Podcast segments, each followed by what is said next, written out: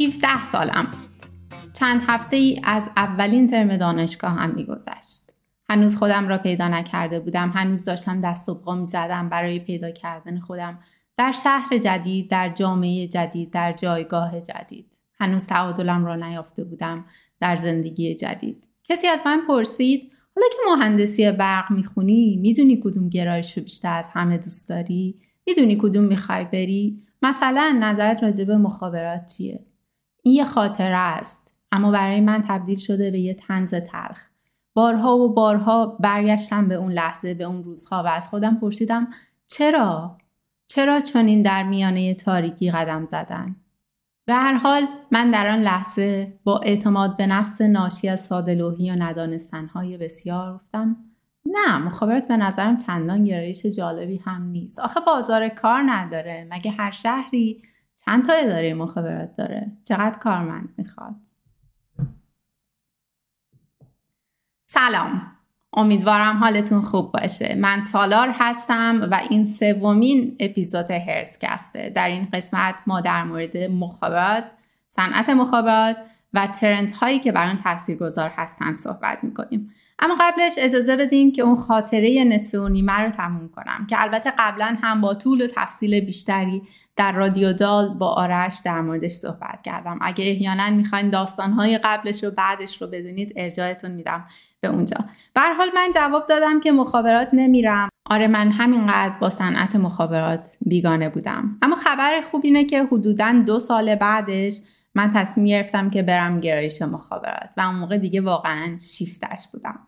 و اینجوری با این مقدمه می‌رسیم به بخش جذاب تک به زبان ساده. برای این قسمت هم من صنعت مخابرات و یا همون تلکام رو در نظر گرفتم.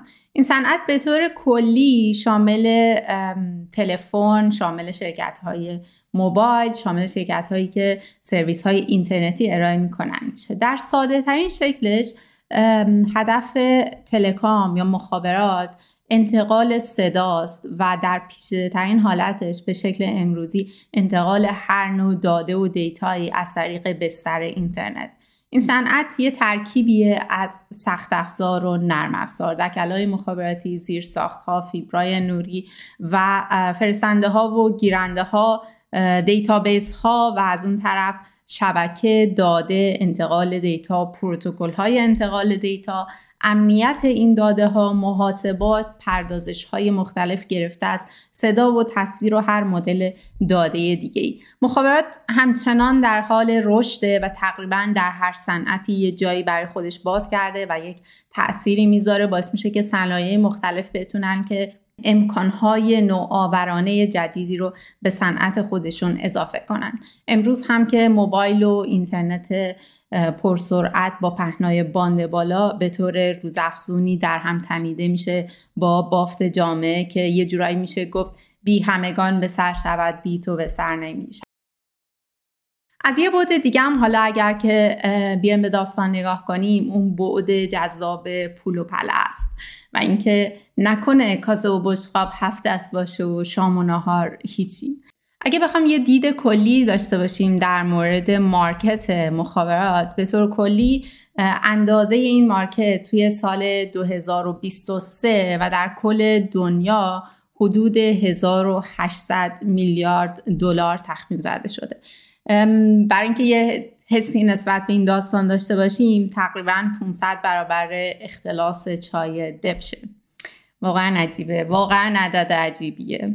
و به هر حال همینجور پول بیشتر و بیشتری هست که داره وارد این صنعت میشه و سرمایه گذاری که روش میشه. هر حال زیر های این صنعت می‌تونه که خیلی امکانات رو فراهم می‌کنه برای صنایع دیگه مثل ماشین های خودران مثل هوش مصنوعی مثل واقعیت مجازی که خب باعث میشه که سرمایه خیلی بیشتر بیشتر بره به سمت این زیر ها که هرچه زودتر بتونه به سر و فراهم کنه برای کاربردهای خیلی جذابتر جالبتر پیچیدهتر و طالب دارتر در واقع. اگه بخوایم از خفنترین های این صنعت نام ببریم می‌تونیم از کامکست نام ببریم از داچ تلکام نام ببریم که در واقع کمپانی آلمانی هست از وریزون آمریکایی نام ببریم و از چاینا موبایل لیمیتد که در واقع در اون سر دنیا و در واقع این صنعت مخابرات در چین هست. خب این یه مختصری بود در مورد صنعت مخابرات یا تلکام به زبون ساده. بخش بعدی و در واقع تخصصی تر صحبتمون در مورد ترندای دنیای تکنولوژی هست که به نوعی بر صنعت تلکام تاثیر می‌ذارن بهش شکل میدن بهش جهت میدن و در واقع سرمایه رو هم به اون سمت می‌برن و در واقع تاثیر گذار هستن. اما چرا بررسی ترندا و تلاش برای دستبندی کردنشون و پیدا کردن الگوهایی برای اونا چرا مهم هست؟ بعد بگم که توی دنیایی که هی تونتون داره عوض میشه سرعت تغییرات زیاده و دنیایی هم هست که داره زندگی ما رو هم دستخوش همین بالا و پایین ها و همین تغییرات می‌کنه ما چاره ای نداریم جز اینکه update نگه داریم خودمون رو جز اینکه یادگیری داشته باشیم به صورت مستمر. در واقع یکی از مهمترین مهارت هایی که هر آدمی باید در این قرن داشته باشه مهارت یادگیریه. چون دنیا هی داره عوض میشه تغییر می‌کنه هر روز یک تکنولوژی جدید هر روز یک سبک زندگی جدید و چاره ای نداریم جز اینکه یاد بگیریم و هم همراهش هم قدم باهاش پیش بریم و الا خیلی از این داستان عقب میمونیم. در راستای یادگیری سریعتر و سازمان یافته تر و با راندمان بالاتر تکنیک های مختلفی هست. مثلا این تکنیک اطلاعات رو دستبندی کنیم تلاش کنیم یه الگو براشون پیدا کنیم الگوهای گاهن تکرار شونده پیدا کنیم کمک می‌کنه به یادگیری. و اگه با این مباحث یادگیری و مباحث تکنولوژی و ترندا ارتباط برقرار می‌کنید دوستشون دارید و در واقع مورد علاقتون هستن این مباحث می‌خوام این دفعه یه کتابی معرفی کنم در رابطه با این مسائل. کتابی که من اینجا دارم که البته کتاب جدیدی هم نیست کتاب حدودا هفت سال پیشه. عنوانش هست آینده نزدیک که به بررسی دوازده تا از ترندهای تکنولوژی می‌پردازه که نویسنده معتقده که آینده ما رو به شکلی تحت تاثیر قرار میدن. خوندنش به نظر من از دو جهت مهمه. یکی اینکه هفت سال پیش این کتاب منتشر شده و تکنولوژی رو در اون روز نگاه کرده و ترند هایی که توی آینده نزدیک دنیای ما رو عوض می‌کنن. و الان خوندن اون جالبه که ببینیم در این هفت سال چقدر در واقع دقیق تونسته که این مسائل رو راجبش صحبت کنه و موشکافی کنه. مسئله دیگه که من فکر می‌کنم باز از از اون هم مهمتر هست نوع نگاهی هست که در واقع نویسنده اینجا داره. یادگیری از این روش نگاه کردن روش الگو پیدا کردن روش اطلاعات و مشاهدات رو دستبندی کردن و از سوی اونا به یک نتیجه گیری رسیدن. به هر حال این کتابیه که من پیشنهادش می‌کنم. خب برگردیم سر بحث اصلی خودمون که trend هایی که دنیای مخابرات رو داره تحت تاثیر قرار میده. به عنوان trend اول می‌تونیم از این همواره وصل بودن یا connectivity یاد کنیم.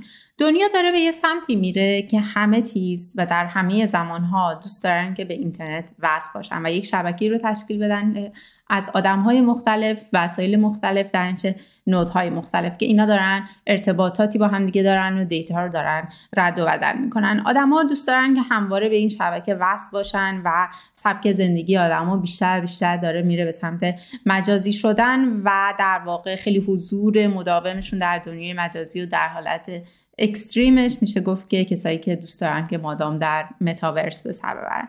از اون ور این دائم وصل بودنه کیفیت زندگی رو هم به شکلهای مختلف بالا خواهد بود. مثلا وصل بودن ماشین ها باعث میشه که صنعت ماشین های خودران یا کیفیت رانندگی رو بهتر کنه. یا مثلا کیفیت سلامت بیماران وقتی که بتونیم که مادام دیتای اونها رو مانیتور کنیم از راه دور. و یا مثلا کیفیت کار کردن با این مدلی که الان دورکاری داره رواج پیدا می‌کنه و عملا شما به تیمتون به شرکتتون به اطلاعاتی که اونجا هست به آزمایشگاهاتون از راه دور دسترسی دارین و خب این از طریق بستر اینترنت هست. کیفیت سفر کیفیت حتی خرید ما شاید توی آینده دیگه لازم نباشه. اگه یه لباسی هیچ می‌خوای بخری بری بیستا رو پرو کنی که حالا ببینید کدوم رو می‌خوای. همه اینها رو می‌تونید که در واقع آنلاین پرو کنید به شکلی و انتخاب کنید که کدوم رو می‌خواید و خریدتون خیلی راحت تر بشه. تخمین زده میشه که تا پنج سال آینده در واقع تعداد دستگاه های متصل به اینترنت حدوداً 20 درصد رشد کنه. آدم هایی با مهارت های مرتبط با شبکه یا طیف الکترومغناطیس اونا کسایی هستن که بازار کار بیشتری خواهند داشت و در واقع این مهارت یا کارشون طالب داره. علاوه بر اون مثلا کسایی که روی معماری شبکه کار می‌کنن می‌تونن روی planning استراتژیک شبکه کار کنن. اونا مورد در واقع درخواست زیادی هستن. کسایی که تخصص بیسیم دارن یا wireless دارن این تکنولوژی رو می‌شناسن. کسایی که از اینترنت اشیا یا IoT سر در میارن. کسایی هستن که جایی در این صنعت در آینده خواهند داشت. صنعت دوم یا در واقع ترند دوم که فکر می‌کنیم اون هم تاثیر زیادی بر کمپانی ها یا بر صنعت مخابرات و تلکام داره حمل و نقل نسل بعدیه که در واقع با پیشرفت تکنولوژی ماشین های خودران ماشین های متصل ماشین های الکتریکی و هوشمند. خب قاعدتا کیفیت حمل و نقل هوایی و زمینی برای آدم ها و غیر از اون برای کالا تحت تاثیر قرار می‌گیره. غیر از اون می‌تونیم از این نام ببریم که از نظر زیست محیطی این حمل و نقل ها پایدارتر میشن.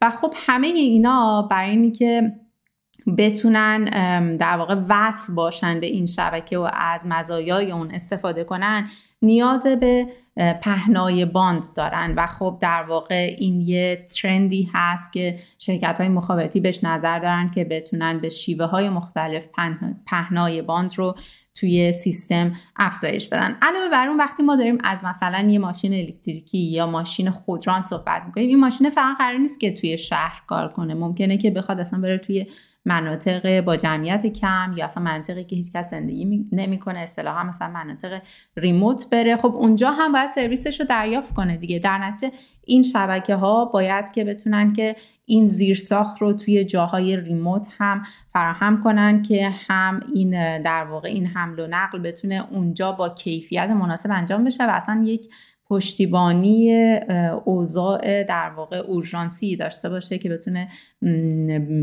متصل باشه به شبکه و خبر بده اگر که اتفاقی برای اون ماشین افتاد. و این لازمش اینه که اون صنعت ماشین های خودران که نوع ارتباطی که با شبکه دارن با ماشین های دیگه دارن با اصلا ماهواره دارن با هر چی که دارن اینها نوعی معماریشون ترکیب بشه با معماری زیرساختهایی که الان توی شبکه های مخابراتی هست.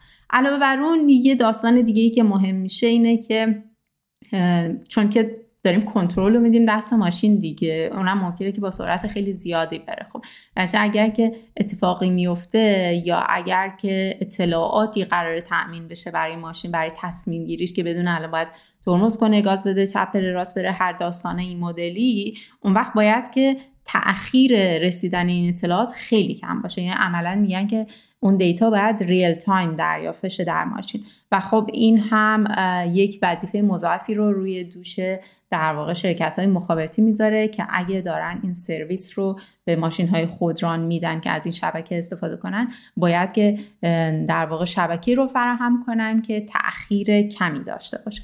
همه اینها باعث میشه که به شکلی این در واقع صنعت مخابرات تحت تاثیر قرار بگیره و انتخاب کنه که بین معیارهای مختلفی که باید روش سرمایه گذاری کنه بهبود بده کدوما اهمیت بیشتری دارن. در مورد تخصص هایی که خب مهم میشن چه مدل آدم هایی با چه مدل تخصص هایی رو این شرکت های مخابراتی به دنبالشون خواهد کسایی که باز تخصص در مورد شبکه دارن شبکه رو به خوبی می‌شناسن الگوریتما رو می‌شناسن در مورد اتصال در واقع مثلا ماشین ها به این شبکه و نیازهای اونا چیه اطلاعات دارن اونها جایی رو در این صنعت خواهند داشت. علاوه بر اون خب کسایی که ماشین لرنینگ می‌دونن کسایی که AI یا هوش مصنوعی می‌دونن کسایی که معماری در واقع IoT یا اینترنت اشیا رو بهش مسلطن پروتکلاش رو می‌دونن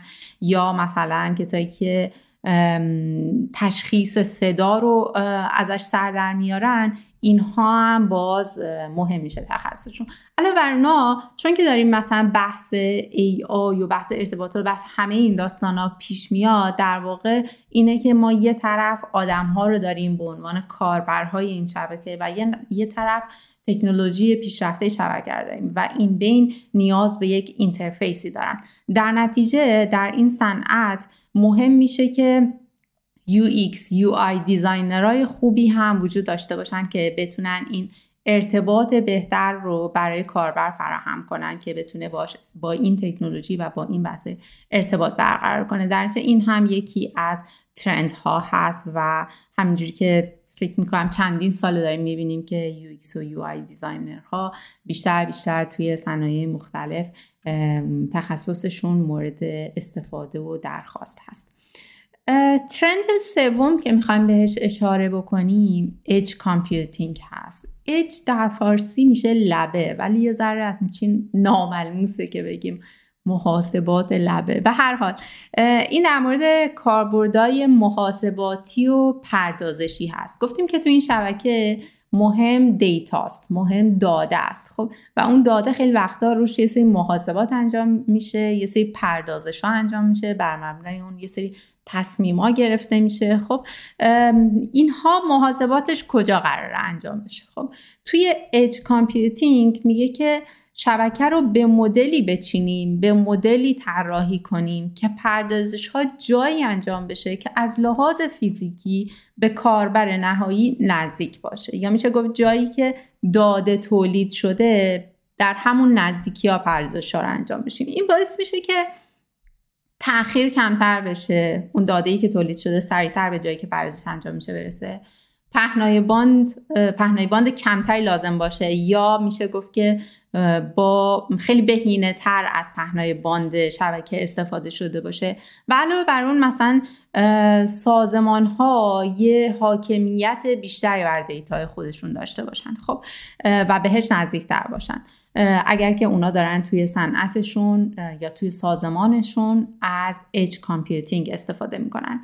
از موارد استفاده edge computing تو صنعت اگه بخوایم اشاره بکنیم مثلا باز برای همین بحثای درمان یا مراقبت های پزشکی از راه دور می‌تونیم بهش اشاره کنیم یا مثلا فرض کنید که یه عملیات حفاری یا اصلا یه عملیات صنعتی یه جایی می‌خواد انجام بشه اون هم مثلا می‌تونه که از edge computing استفاده کنه. یا مثلا فرض کنید که توی شبکه های توزیع انرژی گاز برق هر چیزی اینی که پیک پیک مصرف ها کجاست چجوریه و تحلیل اون شبکه و در نتیجه خیلی بهینه تر توزیع انرژی اون هم در واقع می‌تونه که از edge computing استفاده می‌کنه.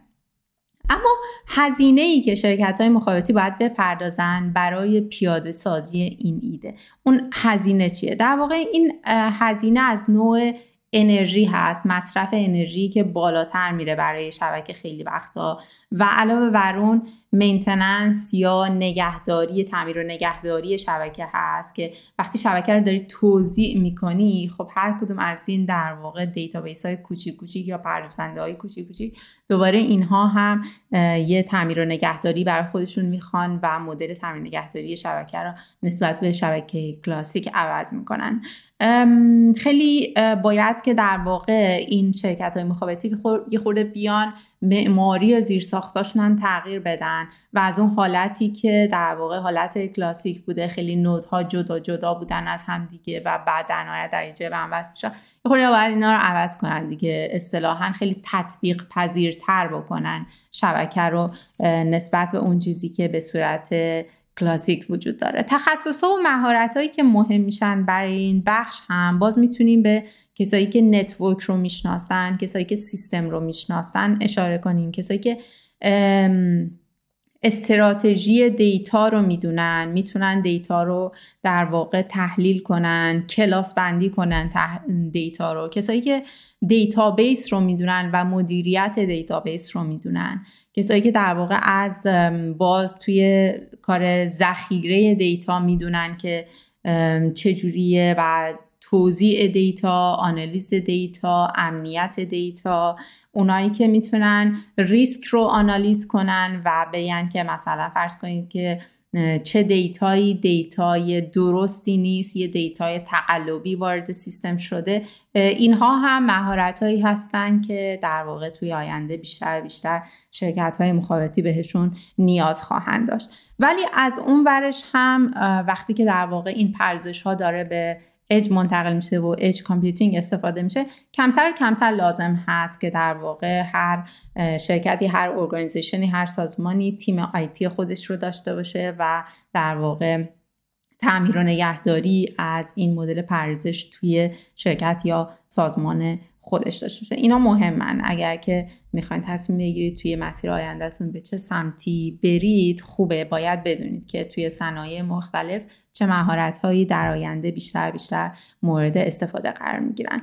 به عنوان ترند چهارم که باز هم خیلی تاثیر می‌ذاره بر صنعت مخابرات و نه تنها بر صنعت مخابرات داریم در این سال می‌بینیم که بیشتر و بیشتر صنایع مختلف میگن که AI یا هوش مصنوعی اون چیزیه که داره دنیا رو متحول می‌کنه صنایع رو متحول می‌کنه و در واقع ترند کلی تکنولوژی قرار گرفته AI برای صنعت تلکام یا مخابرات هم باز از AI استفاده می‌کنه به طور خیلی ویژه یا میشه گفت که اولین چیزی که به ذهن می‌رسه بهینه سازی شبکه است. خب وقتی شما یه شبکه به این وسعت دارید به این گستردگی دارید. همیشه باید هم تعمیر و نگهداری خوبی براش داشته باشید هم این شبکه رو مدام بهینه سازیش کنید. چون چی میگن؟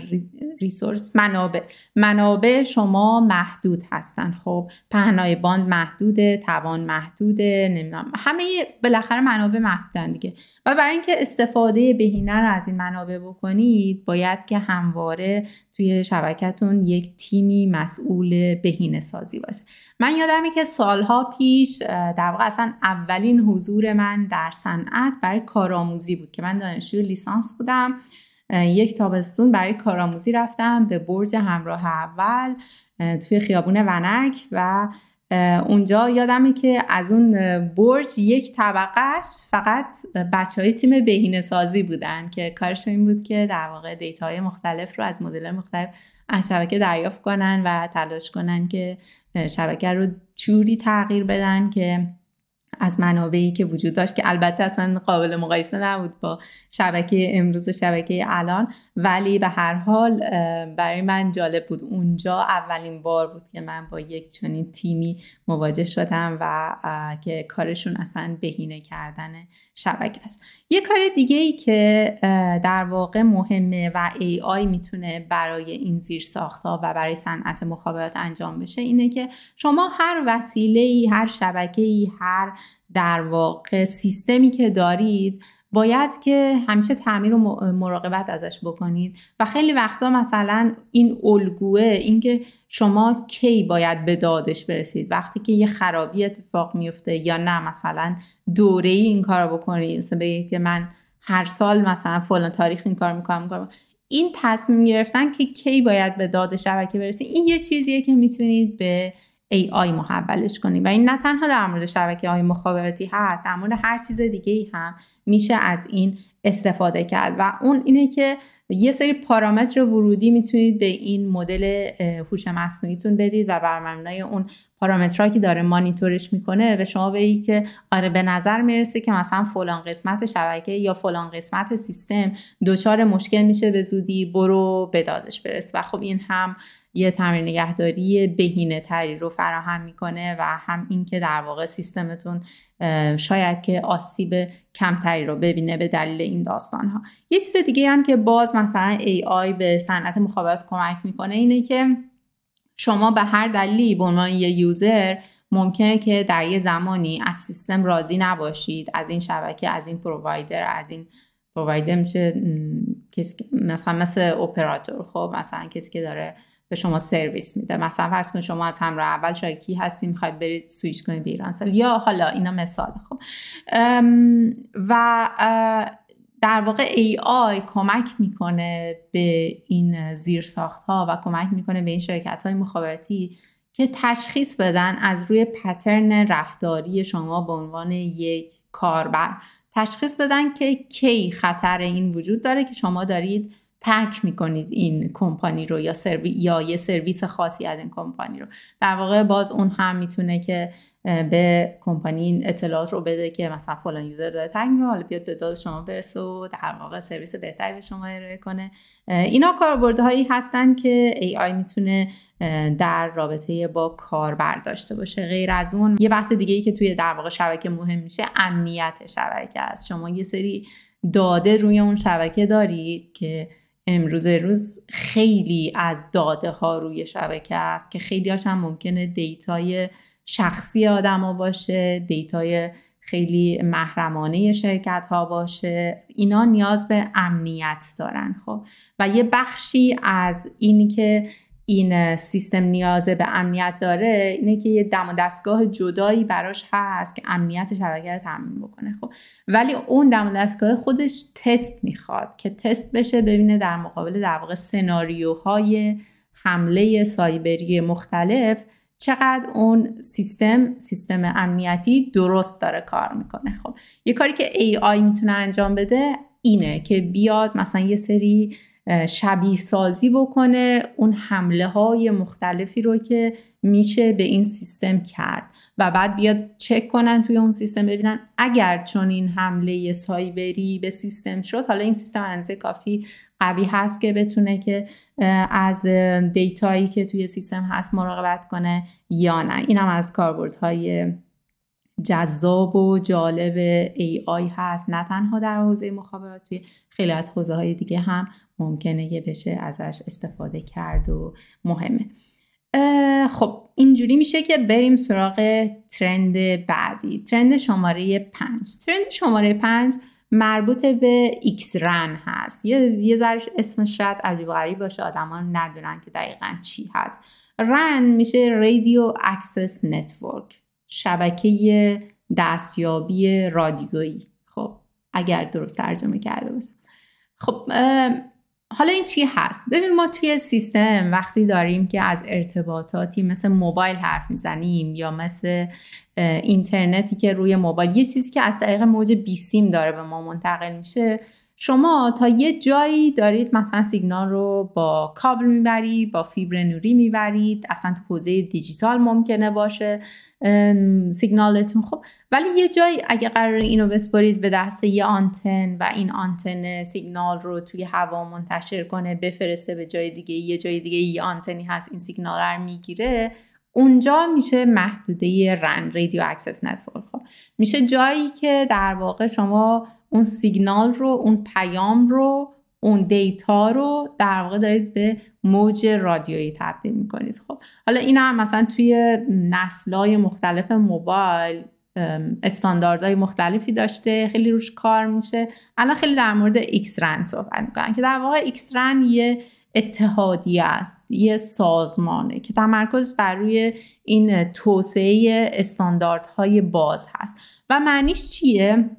معنیش اینه که در حالت کلی بیام یه سری استاندارد بذاریم واسه این داستان خب که در واقع بیاد این چی میگن اینترفیس های بین ماژولای مختلف رو استاندارد سازی کنه. خب اون وقت بذار این خیلی ساده تر بگم. مثلا فرض کنید یه قانونی که اخیرا توی اروپا تصویب شده میگه که همه این وسایلی مثل موبایل و قص الهازا که دارن از شارجر استفاده می‌کنن همه باید شارجراشون مثل هم باشه. معنی نداره آدم ها اگه مثلا 10 تا وسیله مختلف دارن 10 تا شارجر مختلف تو خونهشون باشه. شما باید یه شارجر داشته باشی به همه بخوره. خب این میشه استاندارد سازی شارجر حالا تو شبکه هم همینه برای بحث رن هم همینه.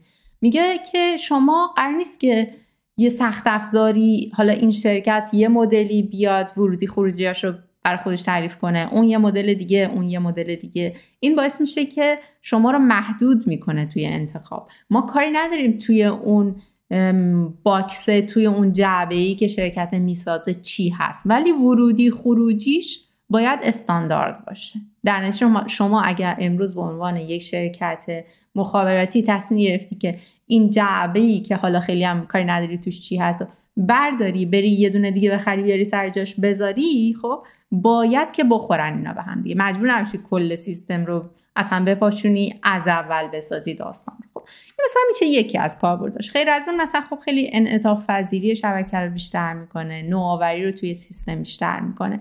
یک همچین داستانهایی داره. و خب خیلی هم توی سالهای اخیر بهش توجه میشه و حولش صحبت میشه که این استانداردها چجوری تدوین بشن. خب در واقعش اینه که شاید اینو شنیده باشید که میگن نرم افزار داره میاد همه چی رو می‌خوره. توی این قسمت xRAN هم ما همین رو داریم. خب هی داره میگه که سخت افزار رو ساده تر و ساده تر کن تا هر جایی که میشه بار رو از رو دوش سخت افزار بردار بذارش رو دوش نرم افزار و نرم افزار می‌تونه از عهده این بر بیاد. در نتیجه میگه که شما شرکت های مخابراتی اگه می‌خوای سیستم های مختلفی رو داشته باشی اگه می‌خوای سرویس های مختلفی رو بدی اگه می‌خوای با رقیبت فرق داشته باشی بیا برو هر کاری می‌خوای بکنی هر نوآوری می‌خوای بکنی بیا برو توی نرم افزار انجام بده. سخت افزار رو بذار که یه چیزی بمونه که برای همه مثل همدیگه باشه و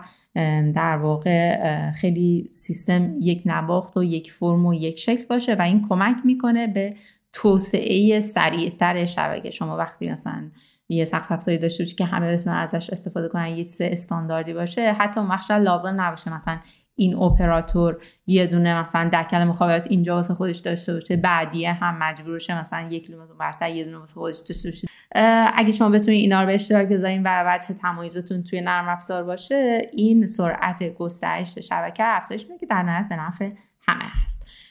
در مورد تخصصهایی که توی این حوزه مهم میشه توی آینده آدمای با چه مهارتهایی در واقع شرکت مخابراتی به دنبال جذبشون خواهند بود کسایی هستن که سر در میارن از data engineering کسایی که سر در میارن از معماری شبکه از معماری سیستم های بیسیم کسایی که از سرویس های cloud یا سرویس های ابری سر در میارن. کسایی که product manager های خوبی توی این حوزه هستن. خب کسایی که agile یا هوشمند کار کردن رو بلدن. چون که شما الان دارید راجع مثلا یه سیستم صحبت می‌کنید که خیلی قسمت های مختلفی داره. باید خوب بتونی وضعیت کلی اونا رو درک کنی و در اگه یه تغییری دارید یه جایی می‌دید بدونید که چه تغییراتی باید بقیه سیستم پیدا کنه که در نهایت پرفورمنس یا کارکرد کلی سیستم خوب بشه. و یه تخصص دیگه ای هم کسایی که دیو اوپس هستن. دیو اوپس ها در واقع میشه به صورت ساده اگر که بخوایم توضیح بدیم میشن که جایی که آیتی با نرم افزار همپوشانی پیدا می‌کنه. خب اونا خیلی در واقع جنس product رو درک می‌کنن و از اونور developer ای خوبی هستن. در مورد trend بعدی trend شماره 6 که باز هم فکر می‌کنیم که توی آینده توی جهت دادن به صنعت مخابرات مهم میشه هویت دیجیتاله. روز به روز ما داریم بیشتر و بیشتر میریم به این سمت که شما خیلی هویت دیجیتالتون معنا پیدا می‌کنه. حتی برای کارهای خیلی حقوقی مثلا برای جاهایی که شما باید احراز هویت کنید. خب خیلی داره میره به سمت اینکه همه چی دیجیتال میشه. در نتیجه این بحثا دیگه اصلا بحثای شوخی برداری نیستن. علاوه بر اون خب حالا مثلا چه می‌دونم حریم خصوصی هم خیلی مهم میشه و اینی که شما در واقع بدونید که پشت یک اکانتی توی دنیای مجازی چه شخصیت حقیقی وجود داره خب اینها بعضی جاها مهم میشن و در واقع چیزی هست که همه دنیا داره به سمتش میره و خیلی از دولت ها دارن اونو پیاده سازی می‌کنن توی سیستم های خودشون. وقتی داریم که از هویت دیجیتال صحبت می‌کنیم نمیشه که به در واقع امنیت سایبری اشاره نکنیم. اطلاعات آدم هاست هویت آدم هاست. اطلاعات بسیار بسیار بسیار مهمی هست اینا. در نتیجه مهم میشه که شرکت های مخابراتی که حالا دارن این اطلاعات رو به نحوی توی شبکه خودشون این بر منتقل می‌کنن بتونن تأمین کنن امنیت سایبری این شبکه رو. خب در نتیجه مهم میشه که آدمایی که می‌شناسن شبکه رو آدمایی که تخصص امنیت شبکه دارن اونا در آینده شغلاشون یا مهارتشون مورد نیاز هست تو این صنعت. همینطور مهندسای شبکه دیوپ ها همینطور. به هر حال خیلی از آدم ها در نهایت قرار از این سیستم استفاده کنن و DevOps ها همونجوری که گفتم هم به بخش development و هم به بخش product مشرف هستن و می‌تونن تو این زمینه خیلی تخصصشون مهم و کارآمد باشه. به عنوان آخرین trend ی که می‌خوایم بررسی کنیم و فکر می‌کنیم اون هم توی چند سال آینده خیلی صنعت مخابرات رو تحت تاثیر قرار میده quantum technology هست یا تکنولوژی کوانتومی و کامپیوترهای کوانتومی هست. در واقع یک آمارگیری شده بین شرکت های مخابراتی بزرگ دنیا ازشون نظرسنجی شده که شما چی فکر می‌کنید در مورد کوانتوم در مورد تکنولوژی کوانتومی؟ و اونا اکثریتشون گفتن که ما فکر می‌کنیم که تا پنج سال آینده برگ برنده در دستان کسیه که این تکنولوژی رو وارد کارش کرده باشه. این تکنولوژی رو وارد زیر ساختاش کرده باشه وارد صنعتش کرده باشه. و وقتی که داریم در مورد کامپیوترهای کوانتومی یا quantum computing صحبت می‌کنیم در کنارش اسم crypto و اسم امنیت هم زیاد میاد. اسم رمزنگاری در واقع زیاد میاد. برای اینکه الان بار زیادی از امنیت داده ها روی الگوریتم های کریپتو یا الگوریتم های رمزنگاری هست. با تکنولوژی الان با کامپیوترهای الان با قدرت پردازشی الان تقریبا غیر ممکنه یا احتمالش خیلی کمه که بشه رمزهای پیچیده رو رمز گشایی کرد. خب اما هیچ تضمینی نیست که توی آینده هم همچنان اینجوری باشه. اگه کامپیوترهای کوانتومی بیان با قدرت پردازشی فوق زیادی که دارن نسبت به کامپیوترهای الان ممکنه که بتونن رمزایی که توسط الگوریتم های پیچیده رمزنگاری شده رو خیلی راحت رمزگشایی کنن. توی این مورد شاید شنیده باشید عبارتی رو اینور اونور که خیلی هم در واقع مهم هست. میگن که harvest now decrypt later. یعنی که الان اطلاعات رو ذخیره کن ایشالله بعد میه رمزگشاییشون می‌کنی و به اون اطلاعات دسترسی داری در واقع ایدهش اینه که یه سری آدما یه سری organization ها یه سری سازمان ها کارشون اینه که بیان این دیتایی رو که توی شبکه الان وجود داره رو بیان اون دیتا رو جمع آوری کنن که البته جمع آوری اون دیتا هم خیلی کار سختی شاید توی شبکه عادی نباشه. میان اون دیتا رو جمع آوری می‌کنن. یه جا ذخیرهشون می‌کنن به امید اینکه حالا پنج سال دیگه ده سال دیگه وقتی که quantum computing اومد بتونن که در واقع از قدرت کامپیوترهای کوانتومی استفاده کنن برای رمزگشایی اون داده ها و به اطلاعات اونا دسترسی داشته باشن. اما این الان بار رو سنگین می‌کنه بر دوش صاحبان این زیرساخت ها یعنی شبکه های مخابراتی که با استفاده از فناوری کوانتومی مخابرات می‌تونه خودش رو به یه ابزارهایی برای مبارزه با این تهدید مجهز کنه. در واقع اونا می‌تونن یک شبکه ای رو برای توزیع کدهای کوانتومی را بندازن که در قدم اول اینه که حداقل از اون استفاده کنن که اگه جایی رو احساس می‌کنن که توی شبکه یه نفر داره به صورت عجیب و غریبی دیتا رو ذخیره می‌کنه اون رو شناسایی کنن و در واقع اجازه ندن که دیتا فعلا شنود بشه. در واقع کدهای کوانتومی برای این کدها در حالت عادی برای رمز نگاری و رمز گشایی استفاده میشن. شما اگر که کسی که داره سیگنال رو میفرسته با کسی که داره سیگنال رو دریافت می‌کنه اینا کدها رو داشته باشن می‌تونن که بدونن که خب اون وسط چی گذشته. خب در واقع این سر و اون سر لینک رو شما در واقع کد گذاری و کد گشایی کردید. خب اما این کلیده رو باید به هر دو تا اینا بدی تا بتونن که کد بذارن و کد بگشاین و الا اون کلیده نباشه خب کار نمی‌کنه. در نتیجه مهمه که یه شبکه داشته باشی که این شبکه خودش بتونه که این کلیدها رو به صورت مناسبی پخش کنه. و علاوه بر شما باید بتونید کلیدهای مناسبی رو تولید کنید. در نتیجه می‌دونید این دوتا بحث مختلفه و کوانتوم کامپیوتینگ می‌تونه توی دوتا جنبه کمک کنه به امنیت شبکه های مخابراتی. در راستای اینکه چه تخصص هایی توی آینده مورد نیاز میشه برای این بحث کسایی که از تکنولوژی کوانتومی سر در میارن. حالا می‌تونن از سخت افزارش باشه می‌تونه از الگوریتم های پردازشیش باشه می‌تونه از معماری کامپیوترش باشه یا حتی مثلا مدارات در واقع میگن superconductive باشه. خب یا حتی مثلا کسایی که ماشین لرنینگ می‌دونن رمز می‌دونن حالا رمزنگاری رمزگشایی الگوریتم های رمزی رو می‌دونن. کسایی که شبکه رو می‌شناسن کسایی که باز دوباره معمارهای خوبی هستن برای ترکیب کردن شبکه امروز با شبکه کوانتومی آینده. شما نمی‌تونی یهو مثلا حالا این شبکه الان دارید و کلا با خاک یکسان کنی از اول یه شبکه کوانتومی بسازی دیگه. باید که بتونی این رو هایبرید کنید یا ترکیب کنید کسایی که اون سواد ترکیب این دوتا معماری با هم دیگر رو دارن اونا هم تخصصشون خیلی مهم میشه در آینده. علاوه بر اون مثلا کسایی که حالا توی ارتباطات در واقع نوری هم یه تخصصی دارن باز اونا هم کسایی هستن که توی آینده شبکه های مخابراتی به تخصصشون نیاز بیشتر و بیشتر خواهند داشت. و اینجوری ما می‌رسیم به آخر این بحث و هفتا trend ی که فکر می‌کنیم توی آینده صنعت مخابرات یا telecom رو به صورت اساسی همچین تکون میده.